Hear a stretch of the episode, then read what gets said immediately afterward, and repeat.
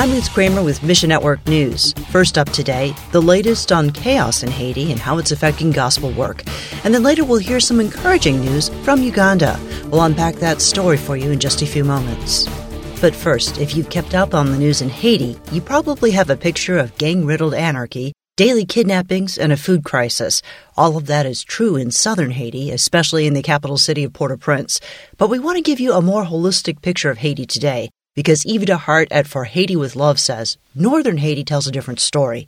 Three significant mountain ranges divide the country, and ministry in the north is not as treacherous as it is in the south. If we could just get people to focus on the whole island and not just Port-au-Prince and look at ministries that don't deal in Port-au-Prince and aren't affected, then the number of people that can be helped is endless.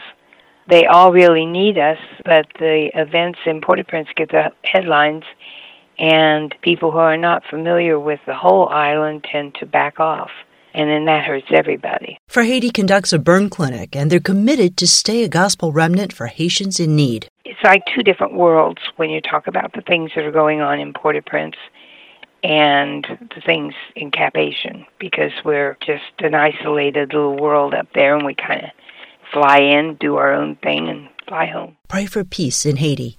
Meanwhile, tensions flare in Sudan. Sudan's army accused the country's most powerful militia of threatening national security by deploying troops without the army's permission. Analysts fear armed conflict between the two groups. Sudan's current chaos began when a 2021 military coup removed a Western backed power sharing administration.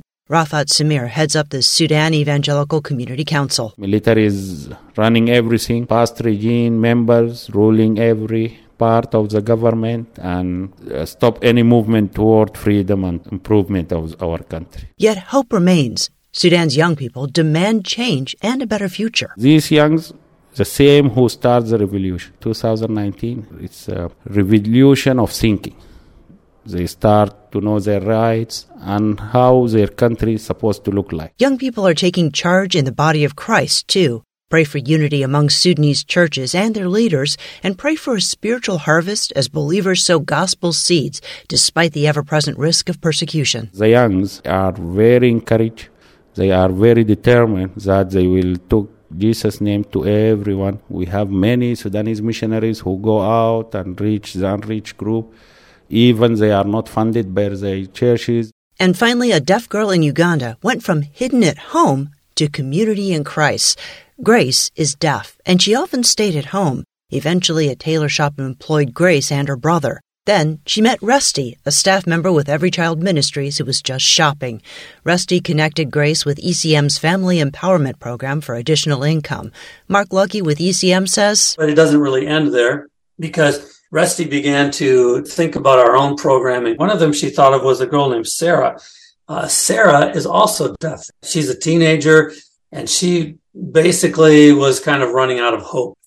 And so this girl, Sarah, was brought to Mrs. Semwanga, who then hired her to work alongside Grace. And the two use sign language and the two can communicate with each other. ECM also shared the gospel, and both Grace and Sarah found joy in Christ. We need to just be praying that God would continue to work, that we would see it. You know, Rusty went out shopping well, she goes shopping all the time. And yet her eyes were open to see what was happening around her instead of just, oh, I have to get this and I have to get that and, and then move on, which is what we tend to do when we're task oriented. But when you're relationship oriented, you're willing to just take that extra time. Mission Network News, a service of One Way Ministries.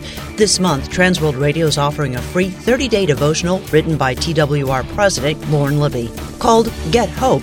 It's meant to encourage you through Scripture and help you meet life's challenges. Sign up for free when you click on the banner ad at missionnews.org. I'm Ruth Kramer.